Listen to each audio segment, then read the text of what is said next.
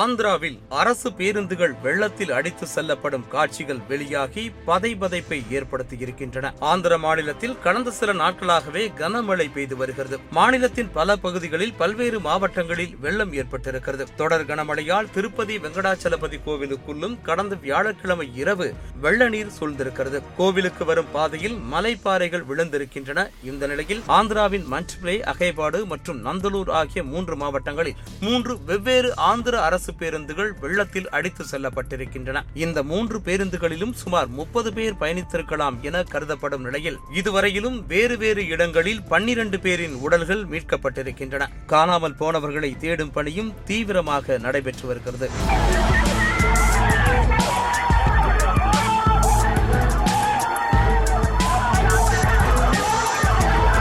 மேலும் சித்ராவதி ஆற்றில் சிக்கி தவித்த நான்கு பேரை ஹெலிகாப்டர் மூலமாக பேரிடர் மீட்பு படையினர் மீட்கும் காட்சிகள் வெளியாகி மேலும் பதற்றத்தை ஏற்படுத்தியிருக்கின்றன